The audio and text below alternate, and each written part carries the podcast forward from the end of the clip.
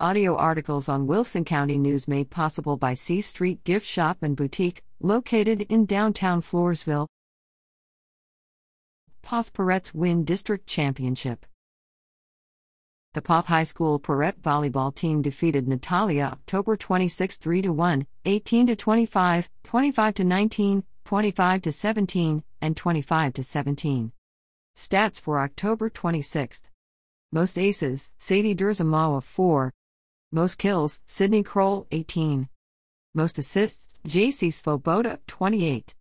Most digs, Chloe Nagelin 14.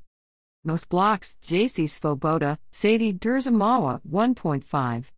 The Pirettes finished the season as district champions with a record of 29 to 15, 16 to 0.